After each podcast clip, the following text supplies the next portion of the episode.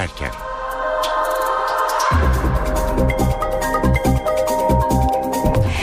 Mutlu akşamlar NTV Radyo'da eve dönerken haberlerle birlikteyiz. Ben Sonay Dikkaya, Türkiye ve Dünya'dan günün önemli gelişmeleriyle sizlerle birlikte olacağız. Öne çıkan haberlerin özetiyle başlayalım.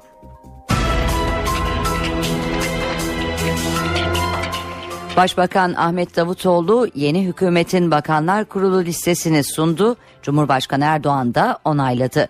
Bugün devir teslimlerin yapıldığı yeni AK Parti hükümetinde sürpriz var mı? Çözüm süreci kime emanet? Ayrıntıları az sonra vereceğiz.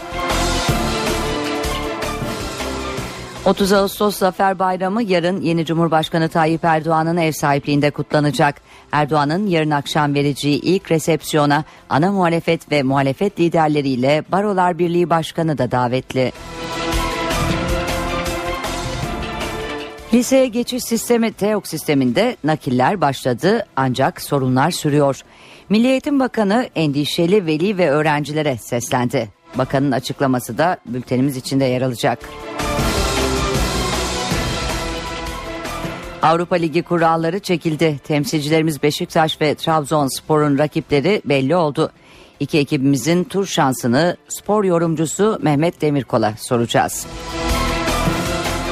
Ve gündemde öne çıkan satır başlarını aktardık. NTV Radyo'da eve dönerken haberler başlıyor.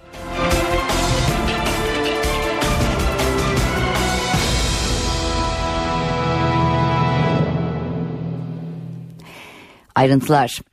Başbakan Ahmet Davutoğlu hükümeti kurdu. Yeni AK Parti hükümetinde başbakan dışında dört bakanlık değişti. Yeni bakanlar Yalçın Akdoğan ve Numan Kurtulmuş Başbakan Yardımcılığına, Nurettin Canikli Gümrük ve Ticaret Bakanlığına, Volkan Bozkırsa Avrupa Birliği Bakanlığına getirildi. Emrullah İşler, Beşir Atalay, Hayati Yazıcı kabine dışında kaldı. Çözüm süreci yeni hükümette Yalçın Akdoğan'a emanet. Ekonomi yönetimi ise değişmedi. Ali Babacan AK Parti'nin iktidara gelişinden bugüne bakanlık koltuğunu koruyan tek isim oldu. 62. hükümet belli oldu. Bakanlar Kurulu listesini Cumhurbaşkanı Recep Tayyip Erdoğan'a sunan Başbakan Ahmet Davutoğlu onayı aldıktan sonra yeni hükümeti açıkladı. Konya Milletvekili Ahmet Davutoğlu Başbakan. Bursa Milletvekili Bülent Arınç Başbakan Yardımcısı. Ankara Milletvekili Ali Babacan Başbakan Yardımcısı. Ankara Milletvekili Yalçın Akdoğan Başbakan Yardımcısı. Numan Kurtulmuş Başbakan Yardımcısı. Kabineye dört yeni isim girdi. Numan Kurtulmuş ve Yalçın Akdoğan Başbakan Yardımcılığına, Nurettin Canikli Gümrük ve Ticaret Bakanlığına, Volkan Bozkırsa Avrupa Birliği Bakanlığına atandı. 61. hükümetin Avrupa Birliği Bakanı Mevlüt Çavuşoğlu ise 62. hükümette Dışişleri Bakanı olarak görev yapacak. Üç isimse kabine dışında kaldı. Beşir Atalay, Hayati Yazıcı ve Emrullah İşler yeni kabinede yer almadı. Giresun Milletvekili Nurettin Canikli Gümrük ve Ticaret Bakanı, Efkan Ala İçişleri Bakanı, Bingöl Milletvekili Cevdet Yılmaz Kalkınma Bakanı, Adana Milletvekili Ömer Çelik Kültür ve Turizm Bakanı, Batman Milletvekili Mehmet Şimşek Maliye Bakanı. Yeni kabinede ekonomi yönetiminde değişiklik olmadı. Başbakan Yardımcısı Ali Babacan, Maliye Bakanı Mehmet Şimşek, Ekonomi Bakanı Nihat Zeybekçi ve Kalkınma Bakanı Cevdet Yılmaz 62. hükümette de görev yapacak. 61. hükümetin sözcüsü Başbakan Yardımcısı Bülent Arınç da Davutoğlu kabinesinde yer aldı. Yeni kabinede milletvekili olmayan bakan sayısı ise ikiye yükseldi. İçişleri Bakanı Efkan Ala ve Başbakan Yardımcısı Numan Kurtulmuş 62. hükümetin milletvekili olmayan bakanları olarak görev yapacak. Davutoğlu kabinesi AK Parti'de nasıl karşılandı? Küskünlükler oldu mu? Yeni hükümete ilişkin ilk değerlendirmeyi AK Parti'den yetkili bir isim parti sözcüsü Hüseyin Çelik yaptı. Çelik kabinenin açıklamasından hemen sonra açıklanmasından hemen sonra NTV canlı yayınındaydı. Funda Tuna Görey'in sorularını yanıtladı. Çelik Hayati Yazıcı'nın bakanlıktan alınmasına şaşırdığını söyledi. Ben hayırlı olmasını diliyorum.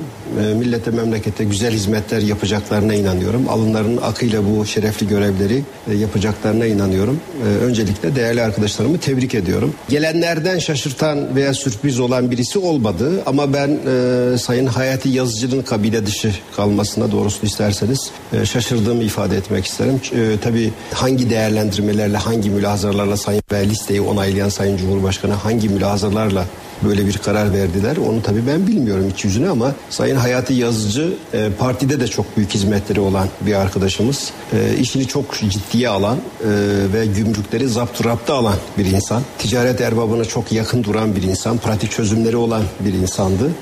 Dolayısıyla Sayın Hayati Yazıcı'nın kabine dışı kalmasına şaşırdığımı söyleyebilirim. Biz Beşir Hoca'ya biz genellikle Sayın Bakan'dan ziyade hocam deriz. Yani bizim tabii AK Parti'nin abilerinden birisidir Sayın Beşir Atalay.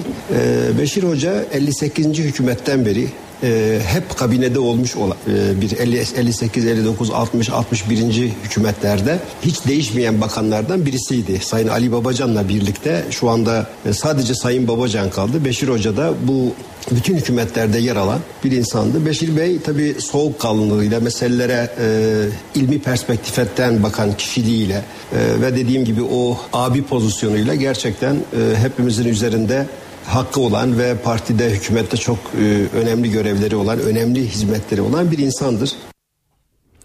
Yeni Cumhurbaşkanı Tayyip Erdoğan ve yeni Başbakan Ahmet Davutoğlu bu görevle ilk resmi törene bugün katıldılar. Yani ilk kez bir arada bir törende hazır bulundular. Gülhane Askeri Tıp Akademisi'ndeki mezuniyet törenini izleyen NTV muhabiri Özden Erkuş notlarını aktarıyor şimdi. 12. Cumhurbaşkanı Tayyip Erdoğan ve birkaç saat önce kabinesini açıklayan Başbakan Ahmet Davutoğlu köşk dışındaki ilk etkinlikte Gülhane Askeri Tıp Akademisi'nde buluştular. 34. dönem mezuniyet törenine katıldı 12. Cumhurbaşkanı Recep Tayyip Erdoğan. Davutoğlu ve Erdoğan dışında törende yer alan diğer isimler Meclis Başkanı Cemil Çiçek, Bakanlar İsmet Yılmaz, Mehmet Müezzinoğlu, Genelkurmay Başkanı ve kuvvet komutanlarıydı. Cumhurbaşkanı Erdoğan katıldığı bu ilk resmi törende merhaba Tabip Teğmenler diyerek selamladı mezuniyet heyecanı yaşayan genç doktorları. Ardından İstiklal Marşı okundu ve saygı duruşunda bulunuldu. Daha sonra da sırasıyla GATA komutanıyla GATA dekanı birer konuşma yaptılar. Ardından da genç tabipler hekimlik andı içtiler. Daha sonra dereceye giren tabiplere diplomaları verildi. Dönem birincisine diplomasını Cumhurbaşkanı Erdoğan, ikincisine Meclis Başkanı Çiçek ve dönem üçüncüsüne ise Başbakan Ahmet Davutoğlu diploma verdi. Özden Erkuş, NTV Radyo, Ankara. 30 Ağustos Zafer Bayramı yarın Cumhurbaşkanı Erdoğan'ın ev sahipliğinde kutlanacak. Meclisteki yemin törenine katılmayan ana muhalefet lideri Kemal Kılıçdaroğlu da Cumhurbaşkanı Tayyip Erdoğan'la ilk kez yarın bir araya gelecek. Kılıçdaroğlu sabah Anıtkabir'deki ve daha sonra Çankaya Köşkü'ndeki törene katılacak ancak akşam Cumhurbaşkanı'nın vereceği resepsiyona katılmayacak. Cumhurbaşkanı Recep Tayyip Erdoğan 30 Ağustos resepsiyonuna Türkiye Barolar Birliği Başkanı Metin Feyzioğlu'nu da davet etti. NTV'ye konuşan Feyzioğlu resepsiyona katılıp katılmayacağına henüz karar vermediğini söyledi. Cumhurbaşkanı Erdoğan 10 Mayıs'ta Danıştay'ın kuruluş yıl dönümü töreninde uzun ve eleştirel konuşması nedeniyle Feyzioğlu'na tepki göstermiş. 1 Eylül'de yapılacak adli yıl açılış töreninde de konuşursa törene katılmayacağını açıklamıştı. Danıştay Başkanlar Kurulu da bu söz üzerine toplanmış toplantıdan Feyzioğlu'nun Barolar Birliği Başkanı olarak adli yılda konuşması kararı alınmıştı.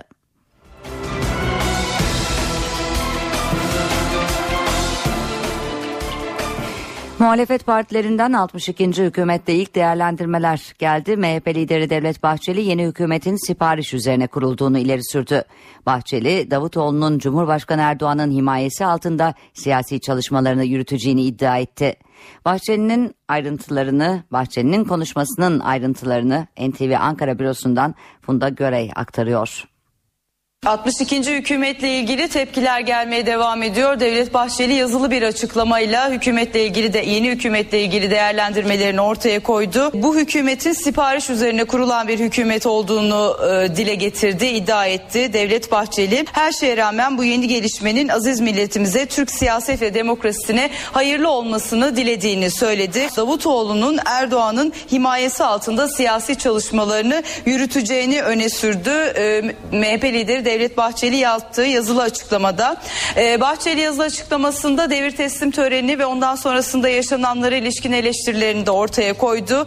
Ee, bu Erdoğan'ın anayasanın 101. maddesini çiğnediğini kabul ettiğini ve 15 Ağustos'tan itibaren resmen Cumhurbaşkanı olduğunu yaptığı açıklamalarla doğruladığını öne sürdü. İşte böylesi bir ortamda dedi 62. Ee, Cumhuriyet Hükümeti Erdoğan'ın icazetiyle kurulmuş kanunsuzluklar eşliğinde vücut bulmuştur ifadesini kullandı MHP lideri.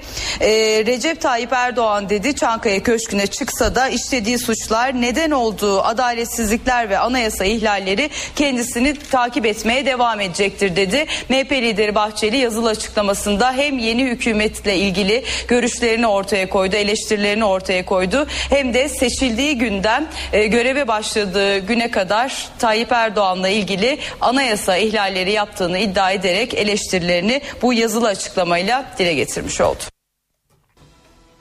Bu arada CHP sözcüsü Haluk Koç da hükümeti Cumhurbaşkanı Erdoğan'ın kurduğunu ve kontrolün onda olacağını savundu. Koç, başbakanlık artık icra makamı olmaktan çıkmıştır dedi.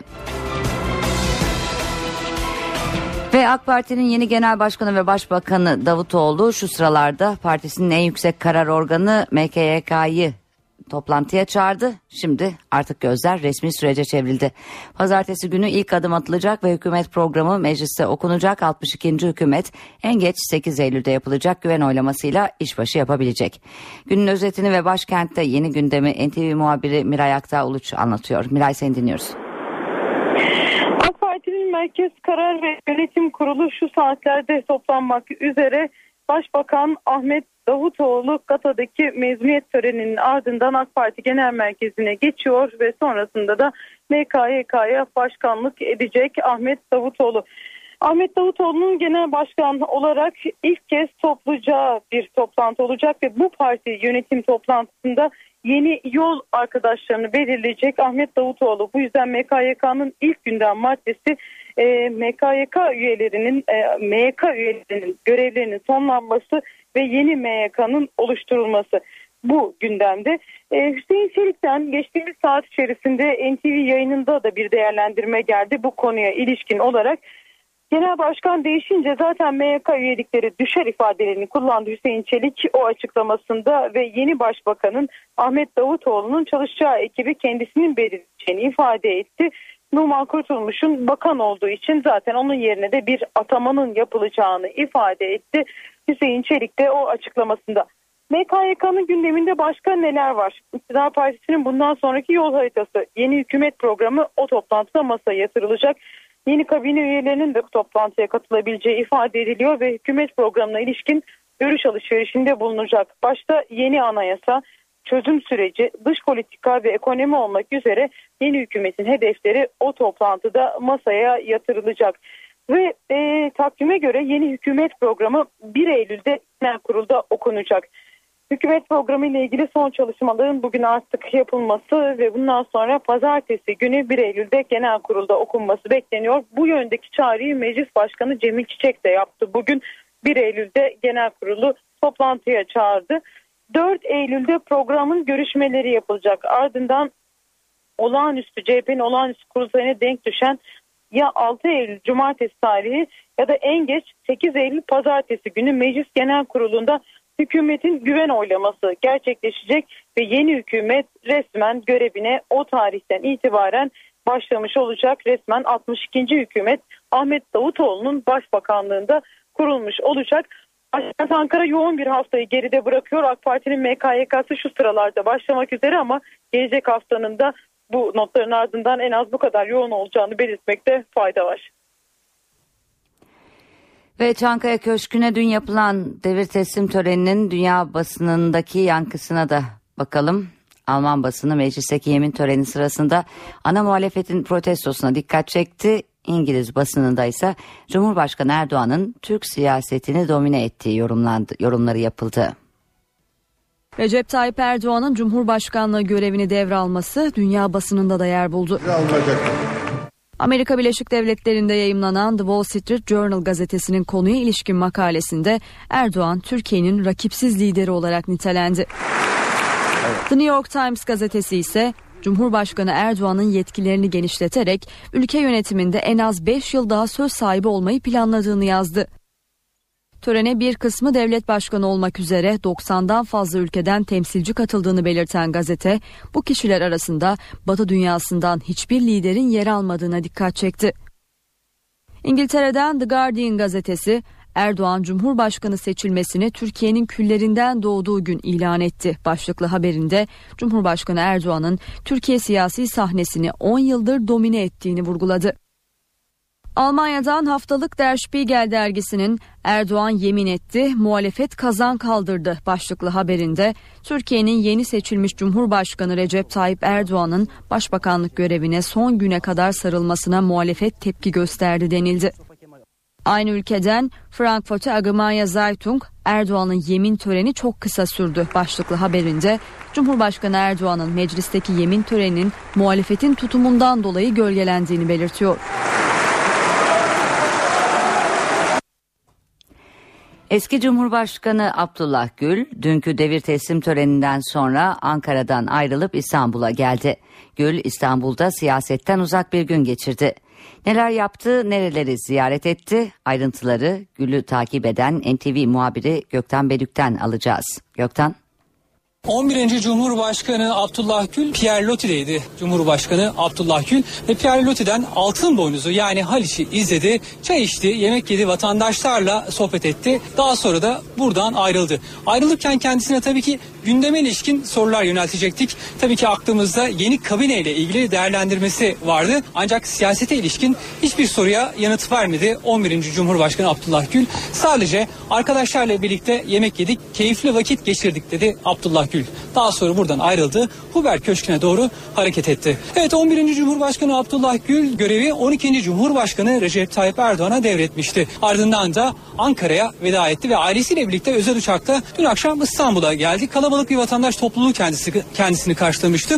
Ve işte e, görevi teslim ettikten sonra ilk gününde bugün ise önce e, merhum başbakanlardan Necmettin Erbakan'ın mezarını ziyaret etti. Ardından da Eyüp Sultan Camii'ne geldi. Cuma namazını kıldı. Çok kalabalıktı cami. Eski e, daha doğrusu 11. Cumhurbaşkanı Abdullah Gül'ü gören vatandaşlar ona büyük sevgi gösterilerinde bulundu. Zaman zaman tezahüratlar yaptılar. Türkiye seninle gurur diyor tezahüratlarını yaptılar. 11. Cumhurbaşkanı Abdullah Gül de vatandaşlarla sohbet ettikten sonra onları selamladıktan sonra bizim bulunduğumuz noktaya Pierre Loti'ye geldi ve burada da Necip Fazıl Kısagüre'nin mezarını ziyaret etti, dua etti. Arkadaşlarıyla burada da az önce söylediğimiz gibi bir yemek yedikten sonra da Huber Köşkü'ne doğru hareket etti. NTV Radyo Saatlerimiz 17-18'i gösteriyor. İstanbul'daki trafik durumuna bir göz atacağız. Boğaziçi Köprüsü'nde trafik yoğunluğu şu saat itibariyle artmaya başlamış görünüyor. Çağlayan'dan itibaren Hürriyet Tepesi, Mecidiyeköy Kavşağı, Zincirlikuyu ve köprü üzerinde oldukça yoğun bir trafik var. Köprü üzerinde daha akıcı Altunizade'ye geçişte yeniden trafik yoğunluğu azalıyor. Ancak bir e, Ataşehir bölgesinde tekrar arttığını görüyoruz yoğunluğun. Fatih Sultan Mehmet Köprüsü'ne bakalım. Avrupa'dan Anadolu'ya geçişte Hassal, Seyrantepe, Maslak, köprü üzeri ve Kavacık oldukça yoğun. Nurtepe henüz yoğunluk başlamış görünmüyor. Aksi istikamette ise Fatih Sultan Mehmet Köprüsü'nde Anadolu'dan Avrupa'ya geçişte yoğunluk Kavacık'ta var. Ataşehir ve Ümraniye sapaklarında akıcı bir trafik var. Boğaziçi Köprüsü'ne baktığımızda da Anadolu yakasından Avrupa'ya geçişte Çamlıca'nın açık olduğunu, akıcı olduğunu görüyoruz. Boğaz Köprüsü'nün üzerinde hafif bir yoğunluk olsa da birinci Levent'e geçişte yoğunluk azalıyor. Ardından yeniden Hürriyet Tepesi'nde yine e, Beşiktaş sapağına doğru trafiğin çoğaldığını görüyoruz. Şimdi kısa bir reklam arası veriyoruz. Ardından yeniden birlikte olacağız. Eve dönerken devam ediyor. Reklamların ardından yeniden birlikteyiz. Alman istihbaratının Türkiye'yi dinlediğinin ortaya çıkmasının ardından iki ülke arasında ilk üst düzey temas gerçekleşti. Cumhurbaşkanlığı töreni için Türkiye'ye gelen Almanya İçişleri Bakanı mevkidaşı Efkan Ala ile bir araya geldi. Görüşmenin tek gündem maddesi Almanya'nın Türkiye'yi dinlemesiydi. Bu dinlemeler kabul edilemez. İçişleri Bakanı Efkan Ala bu tepkiyi Alman mevkidaşının yanında verdi. Alman Dış İstihbarat Teşkilatı'nın Türkiye'yi dinlediği ortaya çıktıktan sonra ilk kez Almanya'dan bir bakan Ankara'daydı. Cumhurbaşkanlığı töreni için Ankara'ya gelen Almanya İçişleri Bakanı Thomas de Maizière İçişleri Bakanı Efkan Ala ile bir araya geldi. Yaklaşık bir saat süren görüşmenin ardından iki bakan kameraların karşısına çıktı. Alman bakan Türkiye neden dinlendi sorusuna net yanıt vermedi. İstihbarat çalışmaları gizlidir demekle yetindi. Türk hükümetinin hassasiyetini ve sorularını anlayışla karşılıyoruz. Bu konuda Almanya'da da tartışmalar devam ediyor. İstihbarat gizlidir ancak bu her şeyi de yapacakları anlamına gelmez. Türkiye ile Almanya NATO üyesi olarak ortak menfaatleri paylaşıyor. İçişleri Bakanı Efkan Ala, Almanya ile bu tür sorunların tekrarlanmaması için yeni bir diyalog mekanizmasının da hayata geçirileceğini açıkladı. Milli İstihbarat Teşkilatı Müsteşarlığı'yla Alman istihbaratı arasında görüşmeler başladı ve bu sorun ele alınıyor. Yapısal diyalog mekanizması kurulmasını kararlaştırdık. Yeni sorunlar varsa onları tespit edip çözümler üreten bir diyaloglar serisini başlatmak olacaktır. Ve liseye geçiş TEOK sistemindeki son duruma bakalım. Nakil başvuruları pazartesi günü başlamıştı ancak kontenjan açıkları belli olmadığı için ilk hafta nakiller yapılamadı. Milli Eğitim Bakanı Nabi Avcı velilerimiz telaş etmesinler nakil talepleri pazartesi gününden itibaren yapılabilecek dedi. 1 milyon 300 bin öğrencimizin 1 milyon 50 bini yani yüzde 93'ü yaptıkları tercihlerden birine yerleşti. 15 tercihinden birine yerleşti. 1 milyon 300 bin öğrencimizin 1 milyon 50 bini e, tercih ettiği okul, 15 okuldan birine yerleştirildi. Orada bir sorun yok. Onun dışında yerleşemeyenler de seçtikleri okul türlerine göre yerleştiriliyorlar. Bu hafta içerisinde kontenjanlarda bazı sıkıntılar vardı. Bu anlaşılabilir nedenleri var bunun. Çünkü özel okullara geçişler henüz başlamamıştı. O yüzden okullarda kontenjan boşlukları yeterince oluşmamıştı. Şimdi bu haftadan itibaren özel okullara geçişler başladığı için okullarımızda, devlet okullarımızda yeni kontenjanlar oluşuyor. Bugün biraz önce aldığım son bilgiye göre 15 bine yaklaştı özel okula geçiş. Tabii bu önümüzdeki hafta daha da artarak devam edecek önümüzdeki haftalarda. Velilerimiz telaş etmesinler. Onlara biraz zorluk verdiğimizin farkındayız. Ama e, sistem oturuyor. Özel okullara geçişlerle birlikte her bölgede devlet okullarında yeni kontenjanlar oluşacak ve bulundukları yerlerden daha uzak yerlere yönlendirilmiş olan öğrencilerimiz zorunlu olarak yönlendirilmiş sistem tarafından ama onun telafisi var. O boşalan kontenjanlara onlar kayıtlarını yaptırabilecekler. Bu süreç Eylül ayı sonuna kadar devam edecek. Her hafta pazartesi, salı, çarşamba, perşembe günleri nakil talepleri alınacak. Bu talepler cuma günü değerlendirilecek ve cuma günü kaymalardan ötürü oluşan yeni kontenjanlar tekrar ilan edilecek. Enerji Bakanı Taner Yıldız Mardin'de çiftçilerin günlerdir protestosuna neden olan elektrik kesintileriyle ilgili konuştu. Bakan Yıldız her değerin bir karşılığı var. Elektrik faturalarının ödenmesi lazım dedi. Devletin veya özel sektörün ürettiği bir değerin karşılığı olacak faturalarının ödenmesi lazım. Bizim oradaki Mardin'deki dokusu, yapısı sağlam insanımızın tabii ki e, bunun e, farkına vardığını ve bunun bilincinde olduğunu biliyoruz. Şu veya bu gerekçeyle ödeyemeyenlerin e, elektrikleri kesilmiştir. Hatta elektriğini ödeyen bazı köylerin giden hatla beraber üzerinden tekrar kaçak elektrik kullanmak isteyenlere de müsaade edilmemiştir. Özelleştirme kapsamında hepinizin de bildiği gibi oradaki özel şirket ürettiği hizmet karşılığında bedelini alıyor. Ve dün e, aslında iyi niyetli protesto eylemlerinden daha öteye giden bazı eylemlere şahit olduk. Değerli arkadaşlar bize oradaki kardeşlerimizin, sulama birliklerinin, çiftçilerimizin dağıtım şirketine bir ödeme takvimi teklifinde bulunmaları halinde sonuna kadar bu teklif değerlendirilecektir. Ama biz hiç para ödemeyelim ve biz para ödemeden bu elektriği alalım denirse bunun doğru bir teklif olmadığına inanıyoruz. Bu arada Mardin'de elektrik kesintilerini protesto eden çiftçilerin yol kapatma eylemi sona erdi. Eylemcilerin yaptığı suç duyurusuyla ilgili ise mahkeme elektrik kesintilerinin sona ermesi gerektiğine hükmetti. Dış ticaret açığı Temmuz ayında beklentilerden iyi gelerek %35'e yakın azaldı. Türkiye İstatistik Kurumu verilerine göre dış ticaret açığı geçen ay 6 milyar 460 milyon dolara düştü. İhracat %2,6 artışla 13,4 milyar dolar olurken ithalat ise %13,5 düşüşle 19,8 milyar dolara geriledi. Avrupa Birliği'ne ihracat %11 artarken en fazla ihracat yapılan ülke Almanya, en fazla ithalat yapılan ülke ise Rusya oldu. Irak'a yapılan ihracat Temmuz ayında da azalmaya devam etti.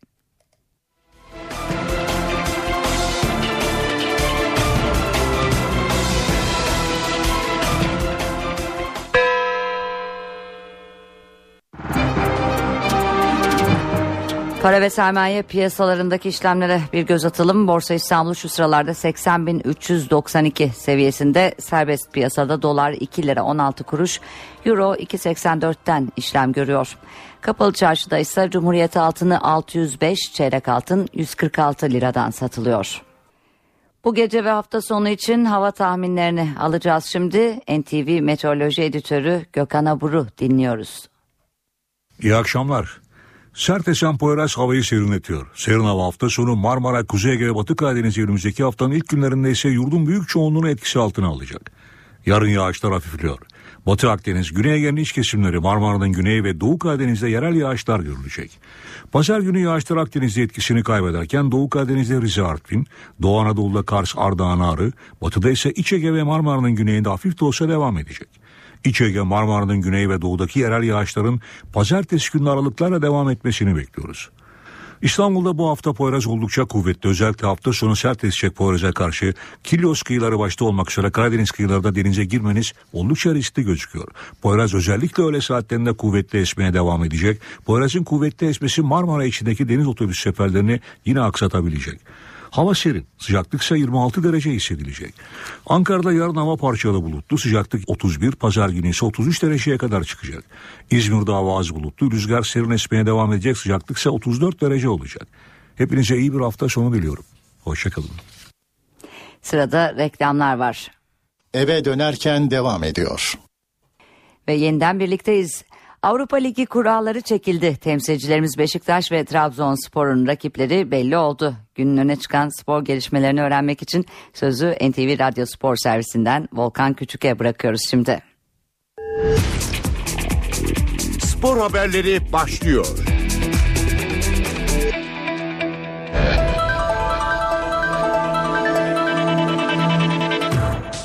UEFA Avrupa Ligi'ndeki temsilcilerimiz Beşiktaş'la Trabzonspor'un rakipleri belli oldu.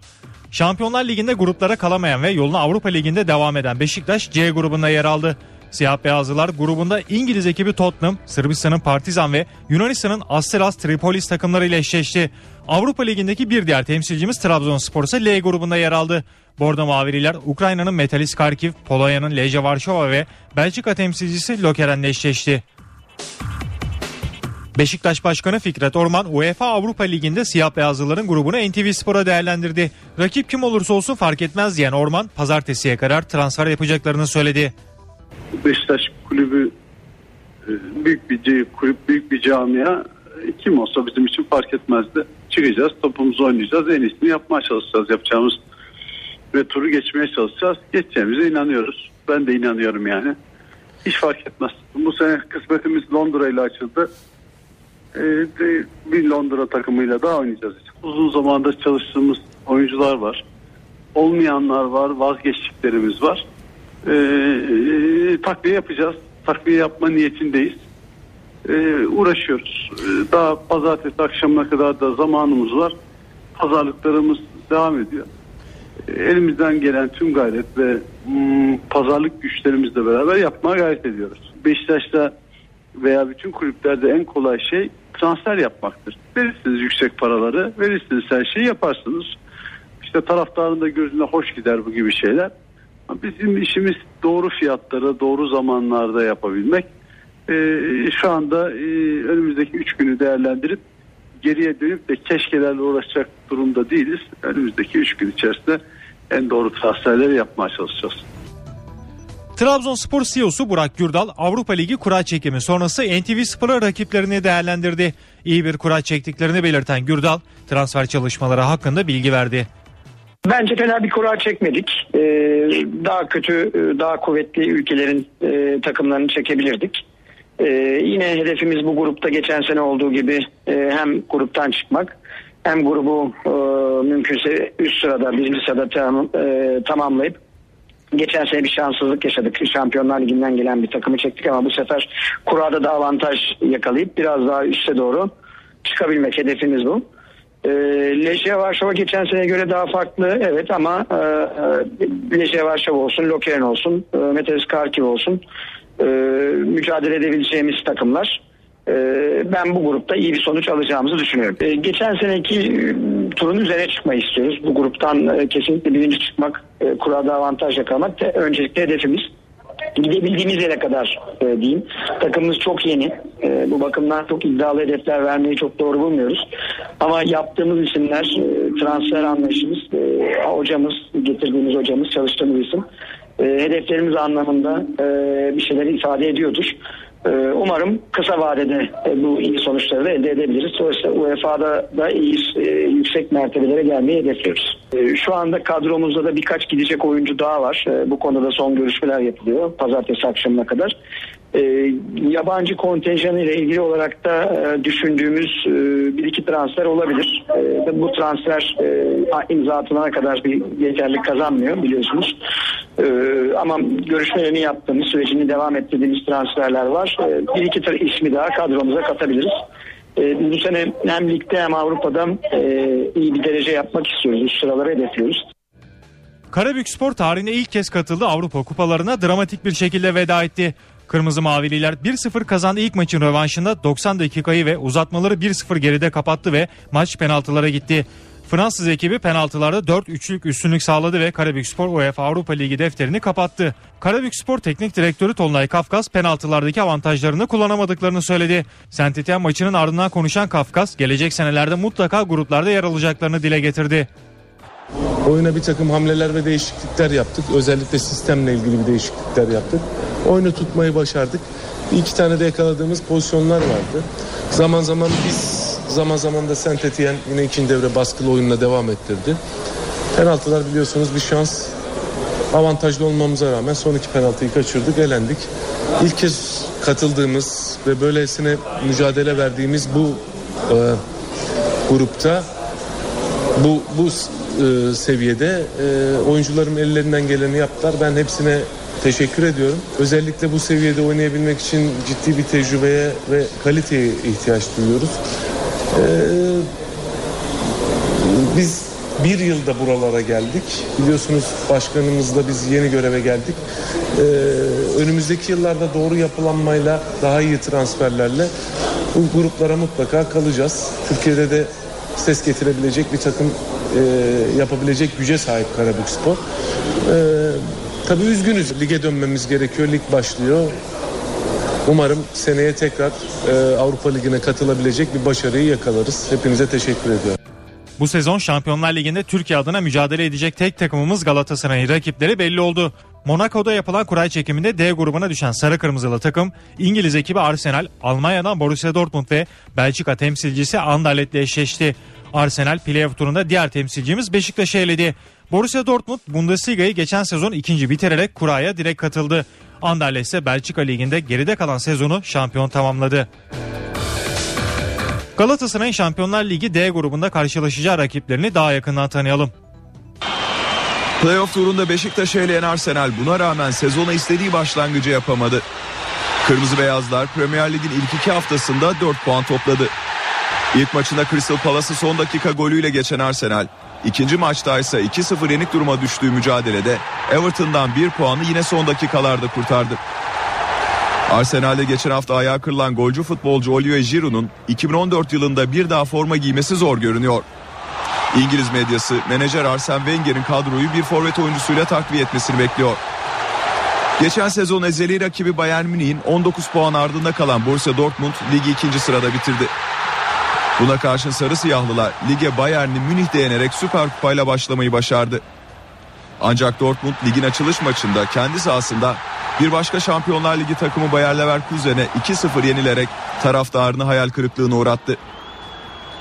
2011 ve 2012'de peş peşe 2 yıl Bundesliga şampiyonu olan Dortmund, 2013'te ise Şampiyonlar Ligi'nde final oynamayı başarmıştı. Dortmund'un başarılı teknik direktörü Jurgen Klopp için en büyük sorun yıldız futbolcuların elinde tutmak oldu.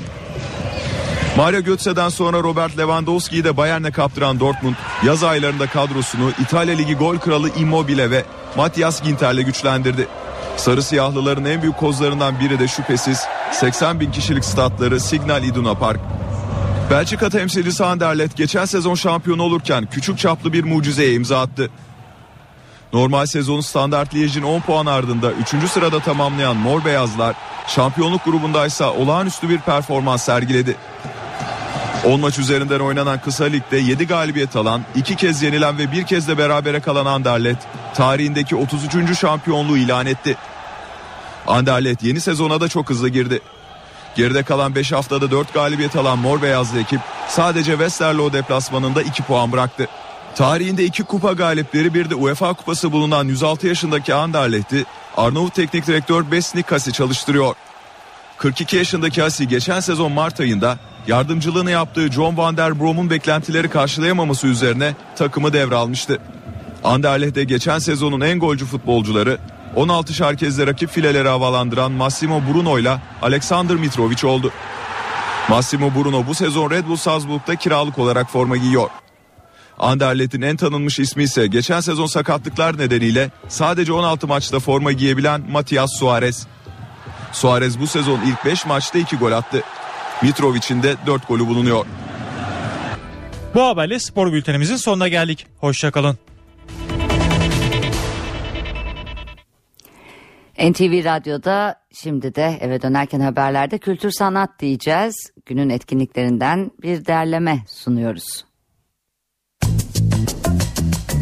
Beşinci Kültürler Arası Sanat Diyalogları başladı. Beyoğlu Belediyesi ile Yunus Emre Enstitüsü işbirliğiyle düzenlenen program kapsamında Almanya, İtalya, İngiltere, Belçika, Bosna Hersek gibi birçok ülkeden ve Türkiye'den 113 sanatçı çeşitli etkinliklere katılacak. Galatasaray Meydanı, Tepebaşı ve Hasköy sahillerinde konser, sergi ve dans gösterileri yapılacak. İstiklal Caddesi'nde nostaljik tramvayda konserler gerçekleştirilecek. Etkinlik 31 Ağustos'a kadar sürecek. İstanbul'da bu akşam Yunan müziğinin efsane isimlerinden George Dalaras sahne alıyor. Konser Harbiye Cemil Topuzlu Açık Hava'da saat 21'de başlıyor. Slovenya asıllı prodüktör ve müzik adamı Gramatik de İstanbul'da. Gramatik, Taplas adlı mekanda saat 20'de sahne alıyor. Muğla'da bu akşam Sezen Aksu var. Sezen Aksu, Bodrum Antik Tiyatro'da saat 21'de sahne alacak. Aydınlı dinleyicilerimiz bu akşam Hayal Kahvesi Kuşadası sahnesinde gerçekleşecek olan Mehmet Erdem konserine gidebilirler. Konser saat 22'de başlıyor. Akşam evdeyseniz CNBC'de saat 21'de Arrow, saat 22'de Two and a Half Men adlı dizi ekranda olacak. Star TV'de ise saat 20'de Türk sinemasından Şabanoğlu Şaban adlı film, saat 22'de Medcezir adlı dizi izlenebilir. Bültenimizin sonuna geldik. Saat başında eve dönerken haberler devam edecek. Eve dönerken devam ediyor. Bir kez daha mutlu akşamlar. Saatlerimiz 18'i gösteriyor. NTV Radyo'da eve dönerken haberler devam ediyor. Günün öne çıkan haberlerinden satır başlarını hatırlatalım.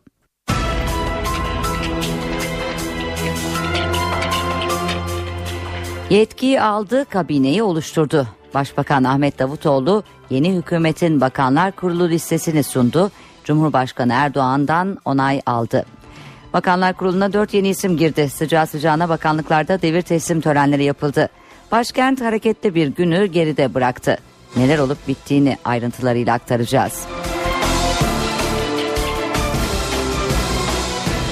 Milli Eğitim Bakanlığı TEOK sonuçlarına göre yapılacak nakil işlemlerinde liselerde oluşan boş kontenjanları saat 19'da duyuracak. Avrupa Ligi kuralları çekildi. Temsilcilerimiz Beşiktaş ve Trabzonspor'un rakipleri belli oldu. İki ekibimizin tur şansını spor yorumcusu Mehmet Demirkol'a soracağız. Öne çıkan haberlerden satır başları böyleydi. Şimdi ayrıntılara geçelim.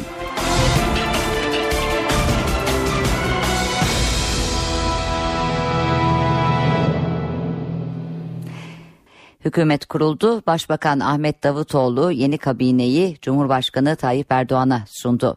Yeni kabinede dört bakanlık değişti. Başbakanın siyasi baş danışmanı Yalçın Akdoğan'la Numan Kurtulmuş Başbakan yardımcılığına, Nurettin Canik de Gümrük ve Ticaret Bakanlığı'na, Volkan Bozkır ise Avrupa Birliği Bakanlığı'na getirildi. 62. hükümet belli oldu. Bakanlar Kurulu listesini Cumhurbaşkanı Recep Tayyip Erdoğan'a sunan Başbakan Ahmet Davutoğlu onayı aldıktan sonra yeni hükümeti açıkladı. Konya Milletvekili Ahmet Davutoğlu Başbakan. Bursa Milletvekili Bülent Arınç Başbakan Yardımcısı. Ankara Milletvekili Ali Babacan Başbakan Yardımcısı. Ankara Milletvekili Yalçın Akdoğan Başbakan Yardımcısı. Numan Kurtulmuş Başbakan Yardımcısı. Kabineye dört yeni isim girdi. Numan Kurtulmuş ve Yalçın Akdoğan Başbakan Yardımcılığına, Nurettin Canikli Gümrük ve Ticaret Bakanlığı'na, Volkan Bozkır ise Avrupa Birliği Bakanlığı'na atandı. 61. hükümetin Avrupa Birliği Bakanı Mevlüt Çavuşoğlu ise 62. hükümette Dışişleri Bakanı olarak görev yapacak. Üç isimse kabine dışında kaldı. Beşir Atalay, Hayati Yazıcı ve Emrullah İşler yeni kabinede yer almadı. Giresun Milletvekili Nurettin Canikli Gümrük ve Ticaret Bakanı. Efkan Ala İçişleri Bakanı. Bingöl Milletvekili Cevdet Yılmaz Kalkınma Bakanı.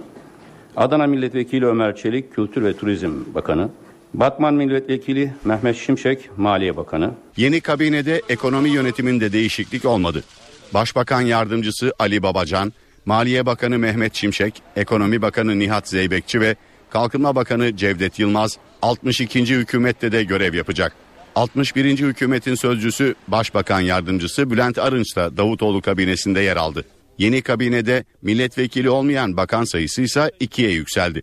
İçişleri Bakanı Efkan Ala ve Başbakan Yardımcısı Numan Kurtulmuş 62. hükümetin milletvekili olmayan bakanları olarak görev yapacak. Yeni hükümetle birlikte 4 yeni isim kabineye girdi, 3 isimse kabine dışında kaldı. Şimdi bakanlara ve onların görev alanlarına daha yakından bakalım. Ama daha bir evet, Yeni Başbakan Yardımcısı Yalçın Akdoğan 12 yıl süren başbakanlık görevinde Recep Tayyip Erdoğan'ın en yakınındaki isimlerdendi. Çözüm sürecinin aktörlerinden biriydi. Şimdi de Beşir Atalay'ın yerine çözüm sürecinin başındaki isim oldu. Başbakan Yardımcısı Numan Kurtulmuşsa Saadet ve Has Parti Genel Başkanlarının ardından AK Parti'ye 22 Eylül 2012'de katıldı. Emrullah işlerden görevi devralan Kurtulmuş, TİKA ve yurt dışı Türklerden sorumlu Başbakan Yardımcılığı görevini yürütecek. Gümrük ve Ticaret Bakanı Nurettin Canikli ise AK Parti'nin kurucu isimlerinden ve uzun yıllardır Grup Başkan Vekilliği görevini yürütüyordu. İsmi her kabine değişikliğinde geçen Canikli bu kez Gümrük ve Ticaret Bakanlığı koltuğuna oturdu. Ve Türkiye'nin Avrupa Birliği yolculuğunda direksiyon başına geçen isim Volkan Bozkır. Bozkır 2011 yılındaki seçimlerde AK Parti'den İstanbul Milletvekili seçilmeden önce Avrupa Birliği Bakanlığı Müsteşarlığı görevini yürütüyordu. Son olarak Meclis Dışişleri Komisyonu Başkanıydı. 61. hükümette yer alan 3 isimse yeni kabinede kendine yer bulamadı. Beşir Atalay 18 Kasım 2002'den bu yana AK Parti hükümetlerinde Başbakan Yardımcılığı ve İçişleri Bakanlığı görevlerini yürüttü. Atalay çözüm sürecinin koordinatör bakanıydı. Afet ve Acil Durum Yönetimi Başkanlığı da ona bağlıydı. Kabine dışı kalan isimlerden bir diğeri ise Hayati Yazıcı oldu. Yazıcı 60. hükümette devlet bakanı ve başbakan yardımcısı, 61. hükümette ise gümrük ve ticaret bakanı olarak görev yaptı. Ve Emrullah İşler, bakanlık kariyeri 8 ay sürdü. İşler 25 Aralık 2013'te kabineye girmişti. Kabinenin açıklandığı gün bakanlıklarda devir teslim törenleri de yapıldı. Görevini halefine devredenler duygusal anlar yaşadı. Yeni bakanlarsa kendi ifadeleriyle nöbeti devralmaktan ötürü mutluydu. 62. hükümet kuruldu. 4 bakanlıkta devir teslim, bir bakanlıkta ise görev değişimi yaşandı. Beşir Atalay, Başbakan Yardımcılığı görevini Yalçın Akdoğan'a devretti. Hem Sayın Cumhurbaşkanımızdan hem yeni Başbakanımızdan da affımı e, arz etmiştim kendilerine. E, kendime az sebeplerimle. Aynı takımdan olanlar bayrağı birbirine devrederler ve bayrağı alan kişi daha güçlü bir şekilde hedefe doğru koşmaya başlar. Biraz önce Sayın Bakanımızın dediği gibi biz bir misyonun bir davanın neferleriyiz. Atalay'ın hemen yan makamında Başbakan Yardımcısı Numan Kurtulmuş, Emrullah İşler'in görevini devraldı. İşler konuşurken duygusal anlar yaşadı.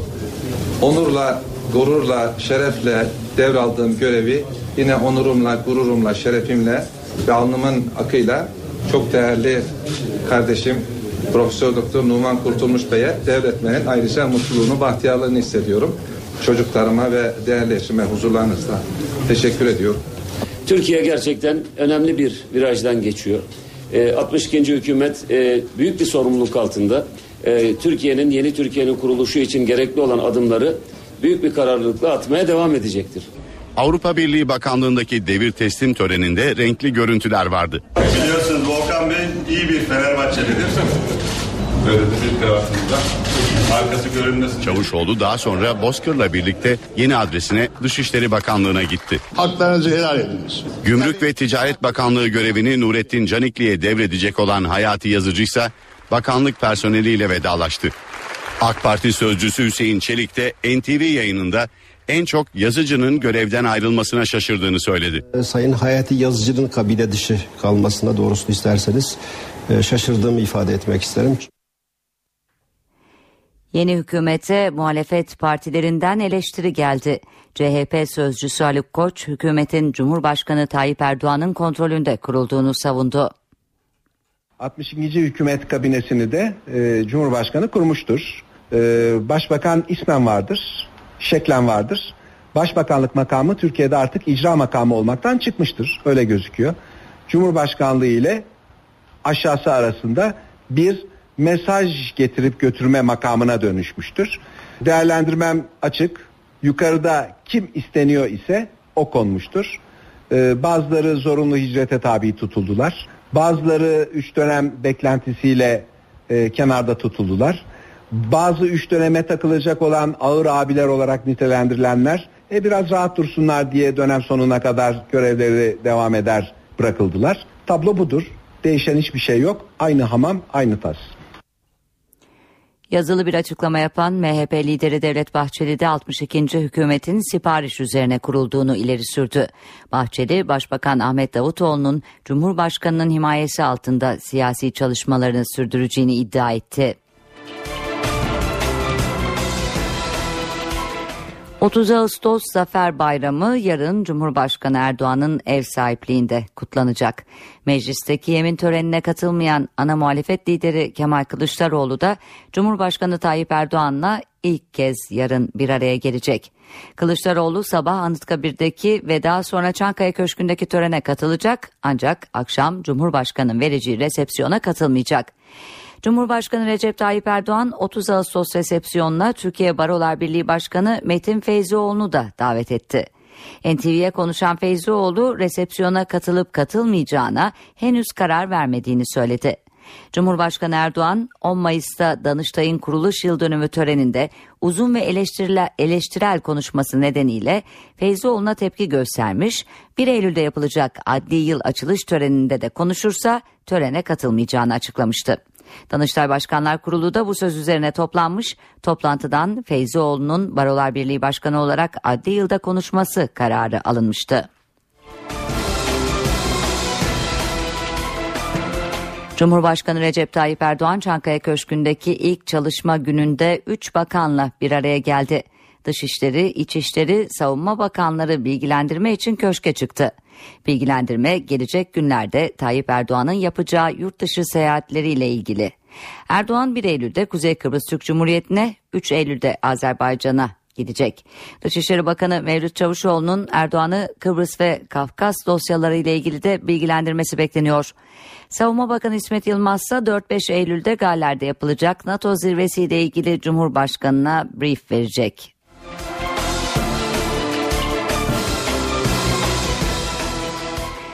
Cumhurbaşkanlığı görevini dün Recep Tayyip Erdoğan'a devreden Abdullah Gül, sivilde ilk gününü İstanbul'da geçirdi. Siyasetten uzak duran Gül, Necmettin Erbakan ve Necip Fazıl Kısa Kürek'in mezarlarını ziyaret etti, Pierre Loti'de çay içti.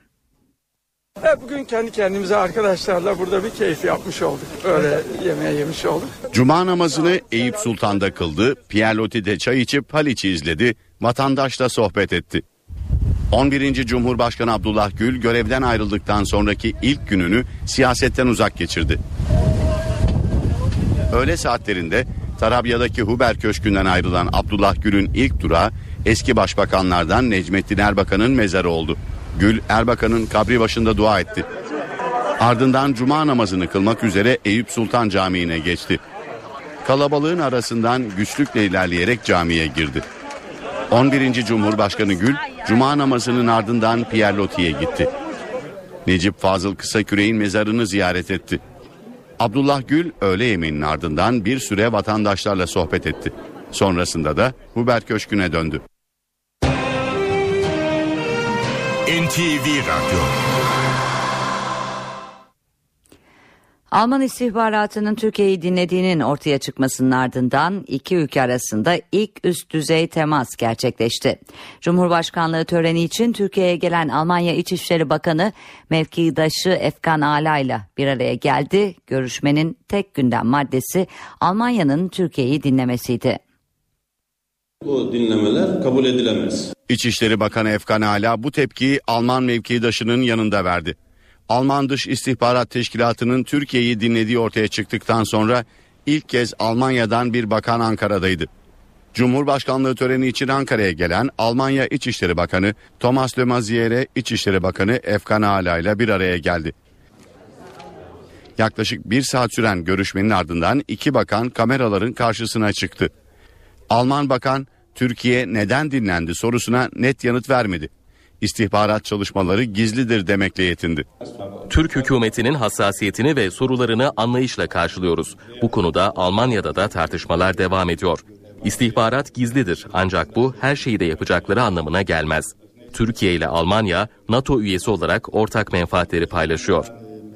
İçişleri Bakanı Efkan Ala, Almanya ile bu tür sorunların tekrarlanmaması için yeni bir diyalog mekanizmasının da hayata geçirileceğini açıkladı. Milli İstihbarat Teşkilatı Müsteşarlığı'yla Alman istihbaratı arasında görüşmeler başladı ve bu sorun ele alınıyor. Yapısal diyalog mekanizması kurulmasını kararlaştırdık.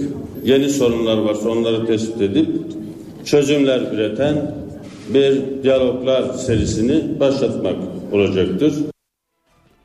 Liseye geçiş TEOK sistemindeki son duruma bakalım şimdi. Nakil başvuruları pazartesi günü başlamıştı ancak kontenjan açıkları belli olmadığı için ilk hafta nakiller yapılamadı.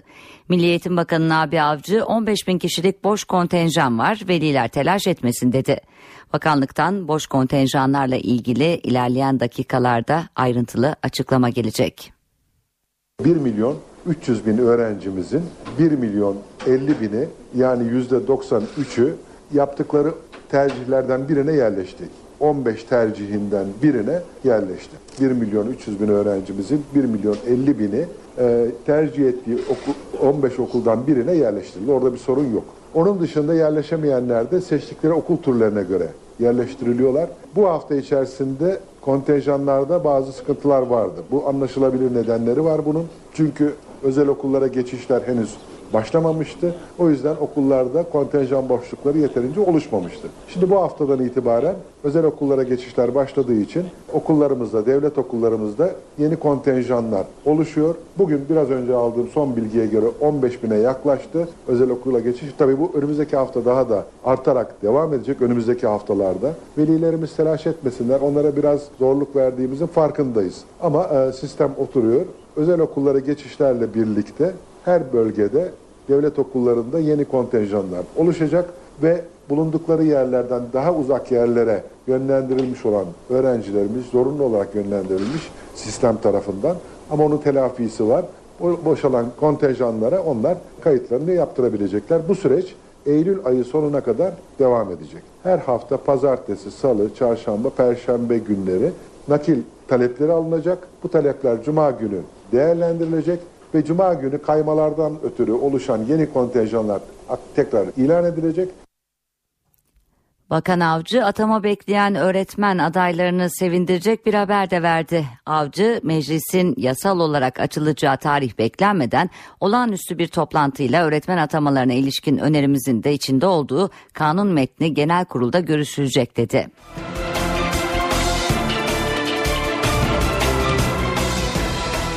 Enerji Bakanı Taner Yıldız Mardin'de çiftçilerin günlerdir protestosuna neden olan elektrik kesintileriyle ilgili konuştu. Bakan Yıldız her değerin bir karşılığı var. Elektrik faturalarının ödenmesi lazım dedi. Devletin veya özel sektörün ürettiği bir değerin karşılığı olacak. Faturalarının ödenmesi lazım. Bizim oradaki Mardin'deki dokusu, yapısı sağlam insanımızın tabii ki e, bunun e, farkına vardığını ve bunun bilincinde olduğunu biliyoruz. Şu veya bu gerekçeyle ödeyemeyenlerin e, elektrikleri kesilmiştir. Hatta elektriğini ödeyen bazı köylerin giden hatla beraber üzerinden tekrar kaçak elektrik kullanmak isteyenlere de müsaade edilmemiştir. Özelleştirme kapsamında hepinizin de bildiği gibi oradaki özel şirket ürettiği hizmet karşılığında bedelini alıyor. Ve dün e, aslında iyi niyetli protesto eylemlerinden daha öteye giden bazı eylemlere şahit olduk. Değerli arkadaşlar bize oradaki kardeşlerimizin, sulama birliklerinin, çiftçilerimizin dağıtım şirketine bir ödeme takvimi teklifinde bulunmaları halinde sonuna kadar bu teklif değerlendirilecektir. Ama biz hiç para ödemeyelim ve biz para ödemeden bu elektriği alalım denirse bunun doğru bir teklif olmadığına inanıyoruz. Para ve sermaye piyasalarındaki işlemlere bakalım. Borsa İstanbul haftayı 80.313 puandan tamamladı. Serbest piyasada dolar 2 lira 16 kuruş, euro 2.84'ten işlem gördü Türk lirası karşısında. Kapalı çarşıda ise Cumhuriyet altını 605, çeyrek altın 146 liradan satıldı. Şimdi reklamlara gidelim ardından yeniden birlikte olacağız. Eve dönerken devam ediyor. Reklamların ardından yeniden birlikteyiz. 30 Ağustos Zafer Bayramı nedeniyle İstanbul'da bazı yollar yarın trafiğe kapatılacak. Vatan Caddesi'nde geçit töreni yapılacak. Bağdat Caddesi'nde ise klasik otomobiller zafer turu atacak. 30 Ağustos Zafer Bayramı İstanbul'da Vatan Caddesi'nde kutlanacak. Resmi program nedeniyle başta Vatan Caddesi olmak üzere birçok yol sabah 7'den itibaren trafiğe kapatılacak. Vatan ve Oğuzhan caddeleri Topkapı Edirne Kapı kavşağı ile Vatan Caddesi kesişim noktası, Topkule ve Mahmut Bey Köprüsü trafiğe kapanacak yollar arasında. D100 karayolundan Vatan Caddesi'ne gidecek sürücüler Haliç Tünel, Edirne Kapı, Feyzi Paşa Bulvarı, Aksaray güzergahını kullanabilir. İstanbul'daki tek etkinlik Vatan Caddesi'nde değil. İstanbul Ticaret Odası ve Klasik Otomobilciler Derneği işbirliğiyle 200'e yakın klasik otomobil zafer turu atacak. İstanbul Park Formula 1 pistinde başlayacak tur Bağdat Caddesi üzerinden Kadıköy'e kadar devam edecek. Gölcük Donanma Komutanlığı da kapılarını halka açacak. 11 ve 17 saatleri arasında donanmada bulunan fırkateyn, hücum bot, denizaltı ve lojistik destek gemileri ziyarete açılacak. İstanbul Kumburgaz'da kiraladıkları deniz bisikletiyle kaybolan gençleri arama çalışmaları sürüyor. Ancak hava muhalefeti nedeniyle geçmiş günlere göre çalışmalar daha az araçla yürütülüyor. Açıklama İstanbul Vali Hüseyin Avni Mutlu'dan geldi. Vali hava şartlarının bize fırsat verdiği her anı değerlendiriyoruz dedi.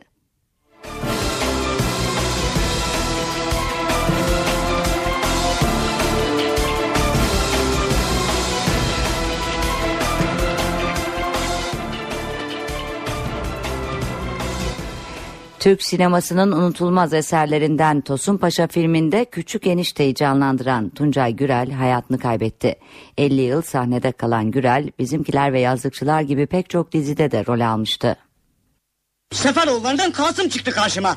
Küçük enişte, Kasım nasıl iyi mi? Türk sinemasının küçük eniştesiydi. Nasıl oldu bilmiyorum. Sayısız tiyatro oyunu ve sinema filminde roller üstlenen sanatçı Tuncay Gürel 75 yaşında hayata gözlerini yumdu. Gürel kronik akciğer hastalığı nedeniyle yaklaşık bir buçuk aydır Ege Üniversitesi Tıp Fakültesi Hastanesi'nde tedavi görüyordu. Daha önce kalbi duran sanatçı müdahaleyle yaşama döndürülerek yoğun bakım servisine alınmıştı. Gürel sabaha karşı hayatını kaybetti. Türk tiyatrosunda 50 yıldır oyunculuk yapan Tuncay Gürel pek çok toplulukla çalıştı. Bana bak doğru konuş. 1976 yılında çekilen Tosun Paşa filminde canlandırdığı küçük enişte Bekir karakteriyle hafızalarda yer etti. Sonrasında adım attığı televizyon dünyasında ise Uzaylı Zekiye, Bizimkiler ve Yazlıkçılar gibi pek çok dizide rol aldı. Rahatsızlığı artıncaya kadar sahneden kopmayan Gürel, son yıllarda ekip arkadaşlarıyla kurduğu Özel İzmir Şehir Tiyatrosu'nda sanat yaşamını sürdürdü. Tuncay Gürel, Yalova'nın Çiftlikköy ilçesinde son yolculuğuna uğurlanacak. 67 yaşında hayatını kaybeden gazeteci Arda Uskan İstanbul'da toprağa verildi. Uskan'ı son yolculuğunda dostları yalnız bırakmadı. Gazeteci, senarist, yönetmen Arda Uskan İstanbul'da son yolculuğuna uğurlandı. Allahu Ekber. Uskan için Teşvikiye Camii'nde tören düzenlendi. Taziyeleri eşi Selda Uskan kabul etti. Arda çok şeker bir adamdı. Onun kültürünü filan boş verin. İyi insandı. Bu dünyada ender insanlar, iyi insanlardan biriydi. O kadar söyleyeyim. Törene ailesi ve yakınlarının yanı sıra çok sayıda meslektaşı da katıldı. O kadar marifetli, enerjik, yaratıcı bir insandı ki bugün neredeyse Türkiye'nin yarısının burada olmasını bekliyor insan. İki yıl birlikte çalıştık Nokta Dergisi'nde. Nasıl iyi bir insan, iyi bir gazeteci olduğunu orada öğrendim. Dün üz- çok üzüldüm. Şu anda da çok üzgünüm. Erken kaybettik. Arda bizim için çok değerdi. Yani muhabirliği, editörlüğü, dünyayı takip eden o evrensel medya bakışı. E, Türkiye'de bir sürü ilki başlatan insan mütevaziliğiyle Türk basının gerçekten çok büyük bir değeri, bir ikonu kaybetti. Son Mohikan'ı kaybettik. Gazeteciliğin e, ölüm günü diyemeyeceğim ama e, Türkiye'nin son iyi gazetecilerinden birini kaybettik. 67 yaşında hayatını kaybeden Arda Uskan, Zincirlikuyu mezarlığında toprağa verildi. Muğla'da belgesel çekimi için araştırma yaparken kaybolan Alman yönetmenden kötü haber geldi. Bert Girbach'ın cansız bedenine ormanlık alanda ulaşıldı. 3 gündür aranıyordu. Cesedi cep telefonunun yaydığı sinyal yardımıyla bulundu. 58 yaşındaki Alman yönetmen Bert Girbach, Likya yoluyla ilgili belgeselin ön araştırması için Muğla'nın Fethiye ilçesindeydi. Salı günü eşini arayarak kaybolduğunu haber verdi. Eşinin ihbarıyla başlatılan arama çalışmaları 3 gündür sürüyordu. 45 kişiden oluşan komando ekibi köpeklerle iz yaptı. Ekiplere havadan destek verildi. Yönetmenin denize düşmüş olabileceği ihtimali de değerlendirildi ve sahil güvenlik ekiplerinden yardım istendi. Kötü haber sabah saatlerinde geldi. Girbah'ın telefon sinyalini takip eden ekipler yönetmenin cesedine Kabak koyuna bir kilometre mesafedeki ormanlık alanda ulaştı. Yönetmenin cenazesi Almanya'ya gönderilecek. Ölüm sebebi araştırılıyor. Çevre ve Şehircilik Bakanlığı'na bağlı ekipler İstanbul'un çeşitli noktalarında mobil araçlarla egzoz gazı ölçümü yaptı ve trafiğe çıkan arabaların insan sağlığını tehdit eder boyutta olup olmadığına bakıldı. Otomobiller için iki yılda bir, diğer motorlu taşıtların ise her yıl egzoz muayenesini yaptırması gerekiyor. Egzoz gazı ölçümlerinde sınır değerinin aşılması durumunda 1755 lira para cezası kesiliyor.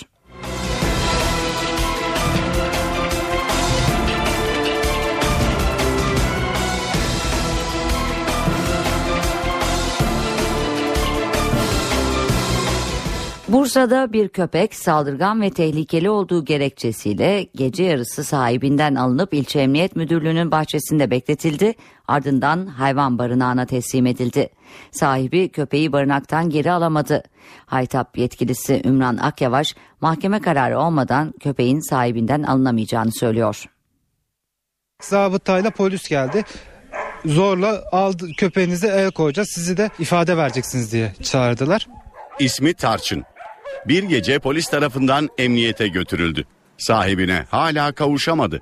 Bursa'nın Gemlik ilçesinde 4 yaşındaki Golden Retriever cinsi köpek saldırgan ve tehlikeli olduğu gerekçesiyle sahibinden alındı. İddiaya göre kapı komşusu olan Cumhuriyet Savcısının şikayeti üzerine alınan köpek Emniyet Müdürlüğü'nün bahçesine bağlandı.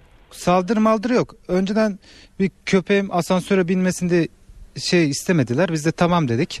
Ona rağmen herhalde garez aldılar. Havlama mavlama yok. Zaten evde bir ke- kesin biri oluyor. Bir süre emniyette tutulan Tarçın daha sonra barınağa götürüldü.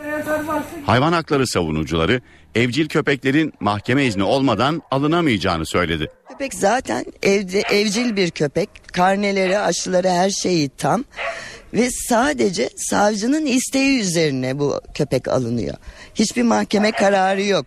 Tarçın hukuksal süreç tamamlanana kadar barınakta kalacak. Sahibi Buğra Demirçelik ise köpeğine haksız şekilde el konulduğu gerekçesiyle şikayetçi oldu. NTV Radyo Suriye'deki iç savaş milyonları yerinden etti. Birleşmiş Milletler komşu ülkelere sığınan kayıtlı Suriyelilerin sayısının 3 milyonu aştığını duyurdu. Suriye içinde evlerinden olanların sayısı da 6,5 milyonu buldu. Suriye yaşadığımız dönemdeki en büyük insanlık krizi haline geldi. Uyarı Birleşmiş Milletler Mülteciler Komiserliğinden geldi. Örgütün yeni açıkladığı verilere göre süren savaş nedeniyle Suriye halkının yarıya yakını canlarını kurtarmak için evlerini terk etmek zorunda kaldı. Komşu ülkelere sığınan kayıtlı Suriyelilerin sayısı 3 milyonu aşmış durumda. Birleşmiş Milletler verilerine göre Lübnan'daki Suriyeli mültecilerin sayısı 1 milyon 140 bini, Türkiye'de 815 bini, Ürdün'de ise 608 bini buluyor. Aslında bu sayılar çok daha yüksek. Zira komşu ülkelere sığınıp kayıt yaptırmayan yüz binlerce Suriyeli de var. Suriye içinde ise 6,5 milyon Suriyeli evlerinden oldu. Bunların yarısını çocuklar oluşturuyor. Suriye'den dışarı çıkmanın giderek zorlaştığına, kaçmak isteyenlerin çetelere en az 100 dolar rüşvet vermek zorunda kaldıklarına dikkat çekiliyor. Birleşmiş Milletler Suriyelilere ve onların sığındığı komşu ülkelere yapılan yardımların çok yetersiz kaldığı uyarısında da bulundu. Ukrayna'da kriz tırmanıyor. Devlet Başkanı Petro Poroshenko Rus askerlerinin Ukrayna'ya girdiğini söyledi. Bunu NATO'da doğruladı. Genel Sekreter Anders Fogh Rasmussen Rusya'yı Ukrayna'nın egemenlik ve toprak bütünlüğünü ihlal etmekle suçladı. NATO Ukrayna'nın üyelik talebini değerlendirmeye hazırlanıyor. Batılı ülkelerle Rusya arasındaki Ukrayna krizi büyüyor. NATO Genel Sekreteri Anders Fogh Rasmussen, Rusya'yı Ukrayna'nın egemenliğini ve toprak bütünlüğünü açıkça ihlal etmekle suçladı. Despite Moscow's hollow denials, Moskova'nın boş yalanlamalarına karşın Rus birlikleri ve ekipmanlarının yasa dışı olarak sınırı geçtiği ve Ukrayna'nın doğusuyla güneydoğusuna gittikleri açık. Üstelik bu münferit bir olay değil. Bağımsız bir devlet olan Ukrayna'nın istikrarını bozmak için birkaç aydır devam eden tehlikeli gidişatın bir parçası. NATO Genel Sekreteri Moskova'ya Ukrayna'daki yasa dışı askeri faaliyetlerine son vermesi çağrısında da bulundu. Rusya Devlet Başkanı Vladimir Putin ise olan bitenden Ukrayna'yı sorumlu tuttu. Ukrayna ordusunun ülkenin doğusunda Rusya yanlılarına karşı yürüttüğü operasyonları Nazilerin Leningrad kuşatmasına benzetti. Doğudaki kasaba ve kentleri kuşatan Ukrayna ordusu mahalleleri toplarla vuruyor. Altyapıyı yok etmeye çalışıyor. Bu bana 2. Dünya Savaşı'nda Nazilerin kentimiz Leningrad'ı kuşatmasını hatırlatıyor. Putin batılı ülkelere meydan okuyarak Rusya'nın savaşmaya meraklı olmadığını ancak saldırılara karşılık vermeye hazır olduğunu söyledi. Putin ülkesinin nükleer silah gücüne sahip olduğunu da hatırlattı. Ukrayna'nın doğusunda Rusya yanlısı ayrılıkçılarla Ukrayna ordusu arasındaki çatışmalar son 4 aydır devam ediyor. Çatışmalarda bugüne kadar yaklaşık 2600 kişi hayatını kaybetti. İki dil bilmek zeka göstergesi değil. İskoçya'da yapılan bir araştırma iki dil bilen insanların tek dil konuşabilen insanlardan daha zeki olmadığını ortaya çıkardı. Abertay Üniversitesi'ndeki dil bilimi uzmanları iki dil bilen insanların neden daha zeki olduğunu ortaya koymak için yaptıkları araştırma neticesinde ummadıkları bir sonuçla karşılaştı. İki dil bilenler daha zekidir düşüncesinin şehir efsanesinden ibaret olduğu sonucuna ulaşan araştırmacılardan Vera Kempe, iki grup halinde inceledikleri deneklerin performanslarında hiçbir fark olmadığını tespit ettiklerini söyledi. Kempe araştırmaya başladığımızda biz de herkes gibi iki dil konuşanların daha avantajlı olduğuna ikna olmuş durumdaydık. Ama analizleri yaptıktan sonra ortaya çıkan sonuçlar bizi utandırdı dedi. Şimdi kısa bir reklam arası veriyoruz. Eve dönerken devam ediyor. Ve spor diyelim şimdi. Beşiktaş ve Trabzonspor'un UEFA Avrupa Ligi'ndeki rakipleri bugün belli oldu. Siyah beyazlılar C grubunda Tottenham, Partizan ve Tripolis ile eşleşti. Trabzonspor ise Metalist Karkiv, Lecce Varşova ve Lokeren'le mücadele edecek. Temsilcilerimizin gruplardaki şansını NTV Spor yorumcusu Mehmet Demirkol'la konuşacağız. Merhaba Mehmet. Merhabalar, iyi yayınlar. Teşekkür ediyoruz. Evet Beşiktaş Devler Ligi kapısından döndü maalesef. Avrupa Ligi'nde acaba bundan sonra bir üst tur şansı var mı Beşiktaş'ın? Nasıl görüyorsun sen? Ee, Valla Beşiktaş'ın sonuna kadar gitme, finale kadar gitme şansı var. Bu laf olsun diye değil, e, Arsenal karşısında oynadığı oyunla ortaya çıkmış bir gerçek. E, ama tabii şöyle bir durum da var, onu söylememiz lazım. E, Şampiyonlar Ligi ön elemesinde en zor kurayı çekmişti e, Beşiktaş. E, şimdi de belki ondan daha iyi, form olarak ondan daha iyi olan bir takım var grupta. Tottenham hem iyi bir kadro hem de form olarak çok üst seviyedeler. Lige çok iyi başladılar iki galibiyetle. Ama tabii dörtlü grupta oynanacak. Ee, Tottenham bu kupaya ligde iddiası devam ederse gereken ilgiyi göstermeyebilir. Bizim kadar önemli olduğu kadar onlar için önemli olmayabilir. Çünkü onlarda ilk dörde girmek, ligde ön, ilk dörde girmek e, daha önemli bir hedef olabilir. Tottenham'ın nasıl bir e, pozisyon alacağı önemli. Ee, zor iki deplasman. Geri kalan iki deplasman da zor. Ee, hem Sırbistan hem Yunanistan zor deplasmanlardır ve zor statlar. Ama ne olursa olsun oyuncu kalitesi açısından da takım oyunu açısından da diğer iki rakibin çok üstünde Beşiktaş. Ben Beşiktaş'ın e, gruptan rahat çıkacağını düşünüyorum. Evet. E, Trabzonspor için biraz daha fazla bilinmezler var. Bence çok dengeli bir grup Trabzonspor'un grubu e, oyuncu kalitesi açısından Trabzonspor bütün rakiplerinin çok üstünde. Çok iyi transferler yaptılar. İyi bir teknik direktörleri var. Ancak e, takımın oturması zaman alacak. Dolayısıyla e, hiçbir öngörüde bulunamıyorum. Evet transferleri sen nasıl buluyorsun Mehmet Demirkol? Bordo Mavillerin yolu açık mı acaba Nor- bu sene? Normalde bu kadar köklü, bu kadar çok transfer kabul edilebilir bir şey değildir. Yani takımı baştan aşağı değiştirmek. Ama Trabzonspor'un üzerindeki o ölü toprağını atması için böyle bir hamleye ihtiyacı vardı. Biraz şoklama yapması lazımdı şehre. Ve onu da yaptılar. Ee, doğru bir hamle bence. Normalde kabul etmem ama Trabzonspor'un içinde bulunduğu şartlarda yapılması gereken bir hamleydi. Umuyorum bir an önce takım e, Vahit Hoca'nın istediği seviyeye gelir. E, ama tekrar edeyim dengeli bir grup Trabzonspor'un içinde bulunduğu grup. Ne sonuç çıksa şaşırmam. Ama tekrar ediyorum gene bir numaralı favorisi oyuncu kalitesi açısından e, Trabzonspor grubu. Evet peki teşekkür ediyoruz Beşiktaş'ın ve Trabzonspor'un yolu açık olsun diyoruz Mehmet Demirkol. NTV Radyo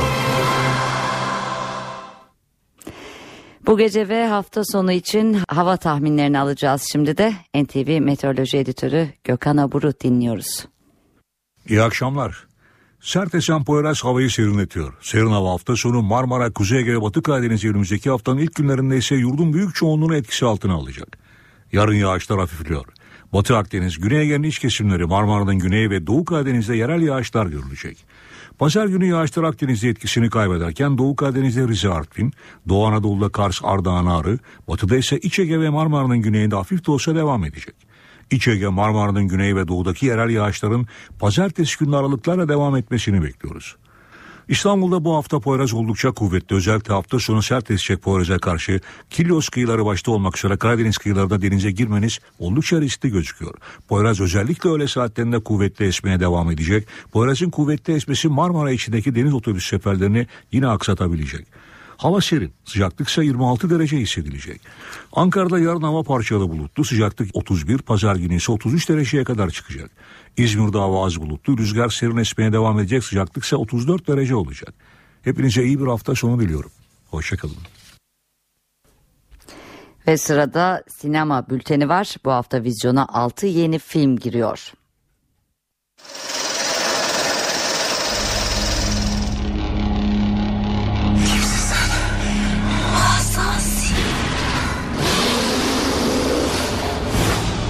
Sinemalarda bu hafta bir yerli altı yeni film var. Böyle bir varlığın istilası altında olan bir kişinin geldiği son durumu az önce gördük. Biraz terapi iyi gelebilir diye düşünüyorum. Sınav stresinden hep teyzem. Stres yaptın yoruldun ya ondan herhalde. Haftanın tek Türk filmi korku türündeki Azazil Düğüm. Özgür Bakar'ın yönettiği film bilim adamlarının cin ve şeytan vakalarına bakış açılarını, doktor hoca ikilemlerini ve birlikteliklerini beyaz perdeye taşıyor. Cansu Diktaş, Tolga Akman, Nurten İnan, Zafer Altun, Murat Ercanlı'nın rol aldığı filmin konusu özetle şöyle. Sinem anne ve babası vefat ettikten sonra ailesinden kalan evde teyzesi ve eniştesiyle yaşamaktadır. Sevgilisi Akın'la mutlu bir ilişkisi vardır. Bir gün Akın'la arabada giderken bir köpeğe çarparak ölümüne yol açarlar. O andan itibaren Sinem için kabus dolu günler başlar. Listen, I'm going down to South Beach tonight. Told you about that, right? I don't know, you might have.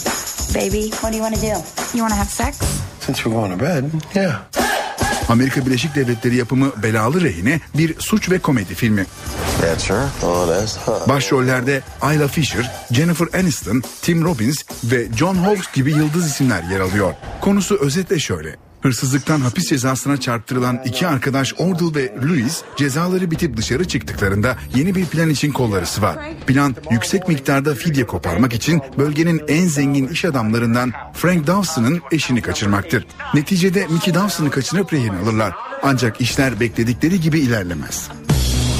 In my life, I have a tendency to make very bad decisions. David, I don't want a boyfriend who just disappears because he's too busy. You're unreliable. You have brought me such beautiful flowers. Başrollerde Vince Vaughn'un yer aldığı Süper Baba'da bir komedi filmi.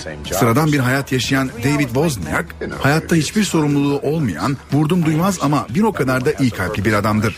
Ailesinin sahibi olduğu et şirketinde nakliyeci olarak çalışan David çok ciddi bir borç batağındadır ve hayatına bir türlü yön veremez haldedir. Yıllar önce sperm bankasına yaptığı bağışlar sonrası yapılan hata nedeniyle 533 çocuğu olduğunu öğrenene kadar 533 çocuktan 142'si bir araya gelerek gerçek babalarının kim olduğunu öğrenmek için dava açmışlardır.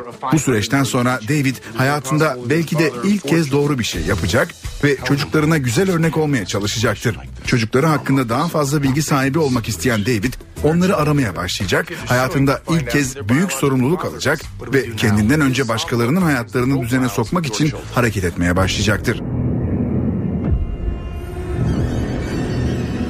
Two types of evil in this life, Officer Sargent. Secondary evil, the evil that men do. Bizi Kötüden Koru adlı filmde Eric Bana, Edgar Ramirez, Olivia Munn ve Sean Harris oynuyor.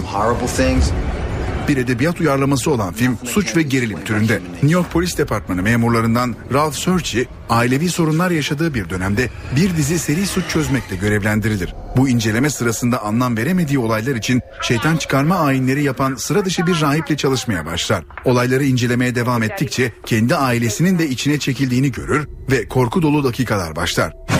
Écoute Tristan, ça fait 5 ans que je suis journaliste. J'ai un DEA d'économie publique, un double master d'économie appliquée. Et tu fais du violon aussi.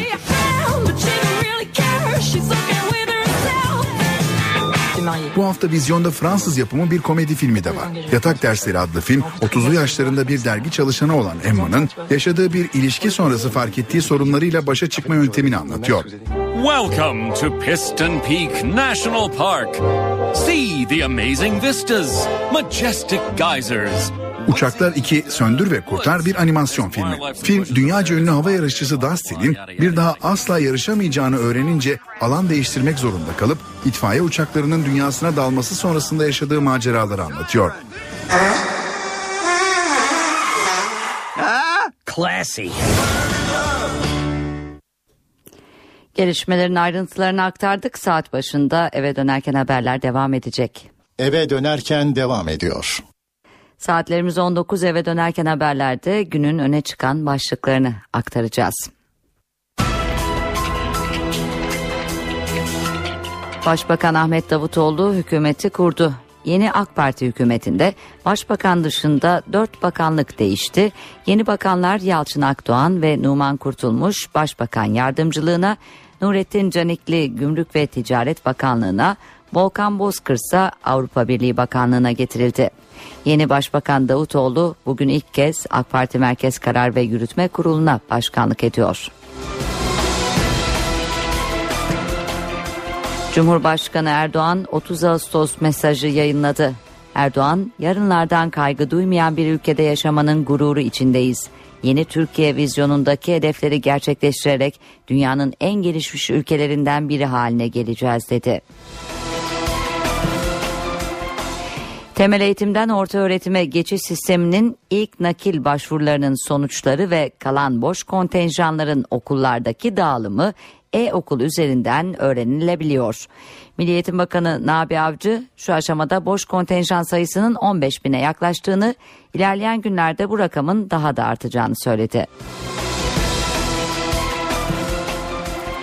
Beşiktaş ve Trabzonspor'un UEFA Avrupa Ligi'ndeki rakipleri belli oldu. Siyah beyazlar C grubunda Tottenham, Partizan ve Tripolis ile eşleşti.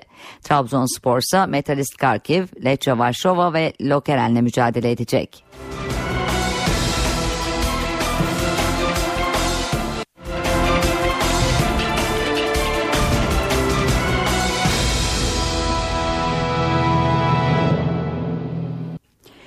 İstanbul'daki trafik durumuna bir göz atacağız. Köprülere bakalım. Boğaziçi Köprüsü Avrupa'dan Anadolu'ya geçişte oldukça sıkışık görünüyor. Çağlayan, Hürriyet Tepesi ve Mecidiyeköy, Zincirlikuyu köprü üzerinde dahil olmak üzere şu saat itibariyle trafik yoğunluğu artmış durumda. Anadolu yakasına geçişte Altunizade kavşağında da yine sıkışık bir trafik var. Aksi istikamete baktığımızda ise Anadolu'dan Avrupa'ya geçişte Boğaziçi Köprüsü'nde Altunizade'de başlıyor yoğunluk. Boğaz Köprüsü'nün üzerinde de yine devam ediyor. Ancak Çamlıca henüz yoğunlaşmamış. Fatih Sultan Mehmet Köprüsü'ne bakalım. Avrupa'dan Anadolu'ya geçişte Nurtepe, Hastal, Seyrantepe, Maslak, Köprü üzeri ve Kavacık oldukça yoğun. Anadolu'dan Avrupa'ya geçişte de Ataşehir'de yoğunluk gözlemlenmiyor. Ümraniye'de hafif bir sıkışıklık var. Kavacık'ta ise oldukça yoğun bir trafik görüyoruz. Köprü üzerinde akıcı yoğunluk var ve Mahmut Bey gişelerde de her iki istikamette de yine yoğunluğun arttığını görüyoruz. Evet gündemde öne çıkan gelişmelerin ayrıntılarını aktardığımız eve dönerken haberleri burada noktalıyoruz. NTV Radyo'da kısa bir aranın ardından Sevin Okyay'ın hazırlayıp sunduğu Köşe Bucak programını dinleyebilirsiniz. Hoşçakalın.